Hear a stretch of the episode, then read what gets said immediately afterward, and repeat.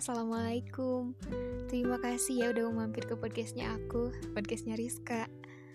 Hmm, Semoga obrolannya gak bikin kamu bosen ya. So, selamat mendengarkan.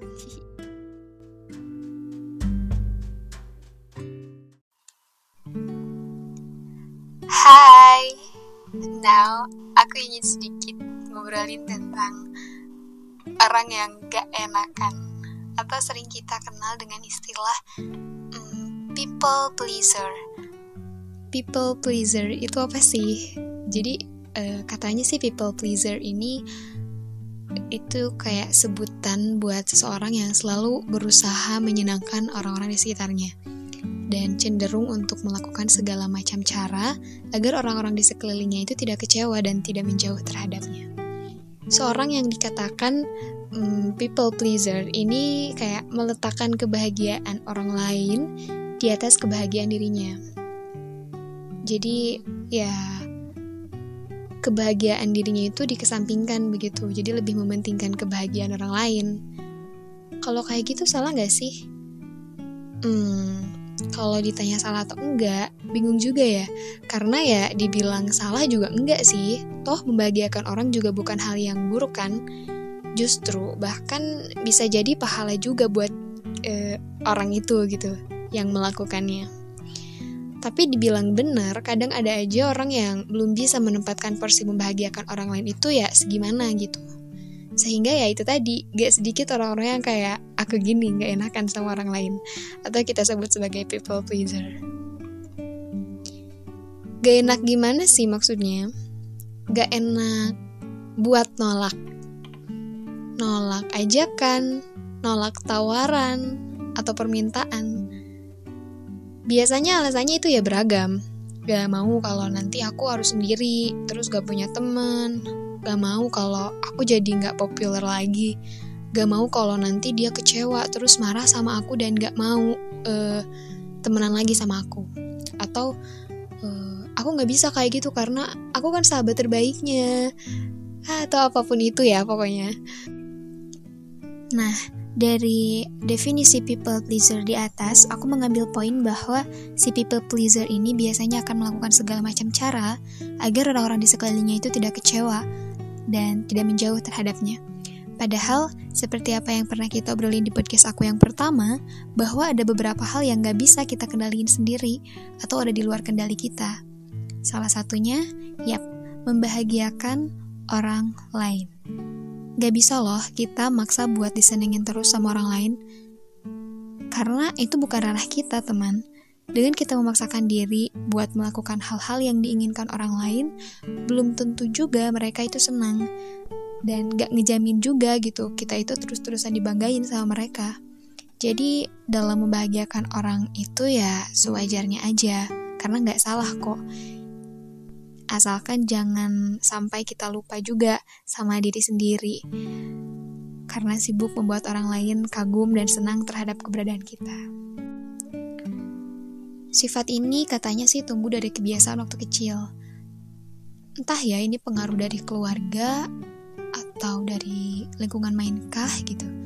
Dan ternyata terbawa pada kehidupan sehari-hari bahkan sampai seseorang itu menginjak usia dewasa. Semakin dewasa seseorang, tentunya hubungan dengan manusia itu akan semakin luas.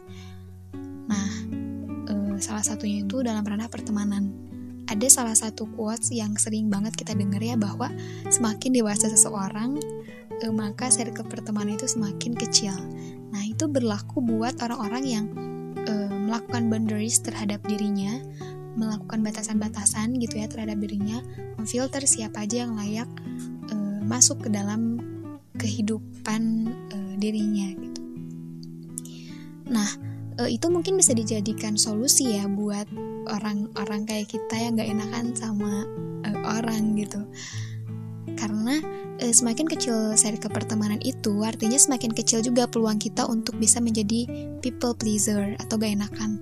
Kecilnya seri kepertemanan identik dengan filter yang kita lakukan pada orang-orang yang ingin berteman dengan kita siapa aja yang layak untuk masuk ke rumah kita, siapa aja yang layak untuk uh, diam di teras rumah kita aja, dan siapa aja yang nggak layak, bener-bener nggak layak masuk dalam kehidupan kita atau ke rumah kita. Nah, Ini mungkin bisa dijadikan sebagai solusi buat kita agar nggak jadi people pleaser lagi. Mengecilkan ke pertemanan sama dengan membatasi diri dong. Padahal, relation itu kan penting. Kita kan manusia, makhluk sosial, gak bisa hidup sendiri dong. Oke, okay, itu benar banget. Tapi maksud aku gini loh, bukan kita membatasi orang-orang yang mau berteman dengan kita atau mau berhubungan dengan kita. Kalau kayak gitu sama aja dong, itu memutus tali silaturahmi. Gak baik kan? Maksud aku, eh, kita lebih bisa memfilter mana aja teman yang sekedar kenal atau sekedar tahu, mana aja teman yang sekedar dijadikan sebagai teman diskusi, mana aja teman yang benar-benar dijadikan sebagai uh, sahabat atau benar-benar teman lah gitu sebagai rumah tempat kita untuk senang-senang berbagi keluh kesah reminder buat kita pokoknya teman yang ini tuh segala-galanya. Nah maksud aku kan dengan memfilter pertemanan kayak gitu setidaknya kita bisa membatasi diri kita dari rasa gak enakan lagi sama orang gitu Sebenarnya nggak salah kalau kita itu menolak ajakan, tawaran, permintaan orang lain. Karena itu hak kita. Asal ya kita punya alasan yang jelas dalam menolak itu. Bukan mengedepankan alasan yang dilatar belakangi oleh emosi saja gitu. Karena kita nggak harus mengiyakan semua ajakan, tawaran, dan permintaan orang-orang di sekeliling kita. Toh dengan kita mengiyakan semuanya, itu nggak ngejamin juga teman-teman kita itu bakal ngasih effort yang uh, wah gitu ke kita. Kadang ya, ketika kita mengiyakan semua semua ajakan, tawaran, permintaan itu justru membuat kita tidak fokus karena pada dasarnya waktu yang kita miliki itu terbatas atau kemampuan kita itu tidak seperfect apa yang kita kira. Toh membahagiakan atau memuaskan orang bukan tanggung jawab uh, kita aja gitu. Kita hanya berusaha aja uh, sebaik mungkin, seoptimal mungkin dan um, se serasional mungkin gitu. Dia menyukai atau menyenangi atau uh, membenci, ya itu bukan urusan kita. Kalau gak bisa, bilang gak apa-apa. Kalau gak suka, bilang aja gak apa-apa kok. Gak usah takut. Gak usah takut karena nanti gak diajak lagi hangout atau gak dianggap temen deket, gak diprioritasin lagi, atau apa pun itu yang ditakutkan. Justru pertemanan yang sehat itu ya pasti bisa mengerti kamu. Kenapa kamu bisa sampai menolak ajakan mereka, tawaran mereka, permintaan mereka. Teman yang benar-benar teman itu pasti memahami kok bagaimanapun kondisi kamu. So, kalau kita terus-terusan gak enakan, kita nggak bakalan pernah fokus pada apa tujuan kita yang sebenarnya fokus kita akan sering terganggu dengan target-target yang lain di luar keinginan kita. Dan itu capek, gak mudah, asli. Sekarang, coba aja buat kamu yang gak enakan, beranikan diri untuk bilang enggak pada apa yang kamu tidak sanggupi atau tidak kamu inginkan dengan catatan harus rasional, oke? Okay? Gak boleh pakai emosi aja. Makasih.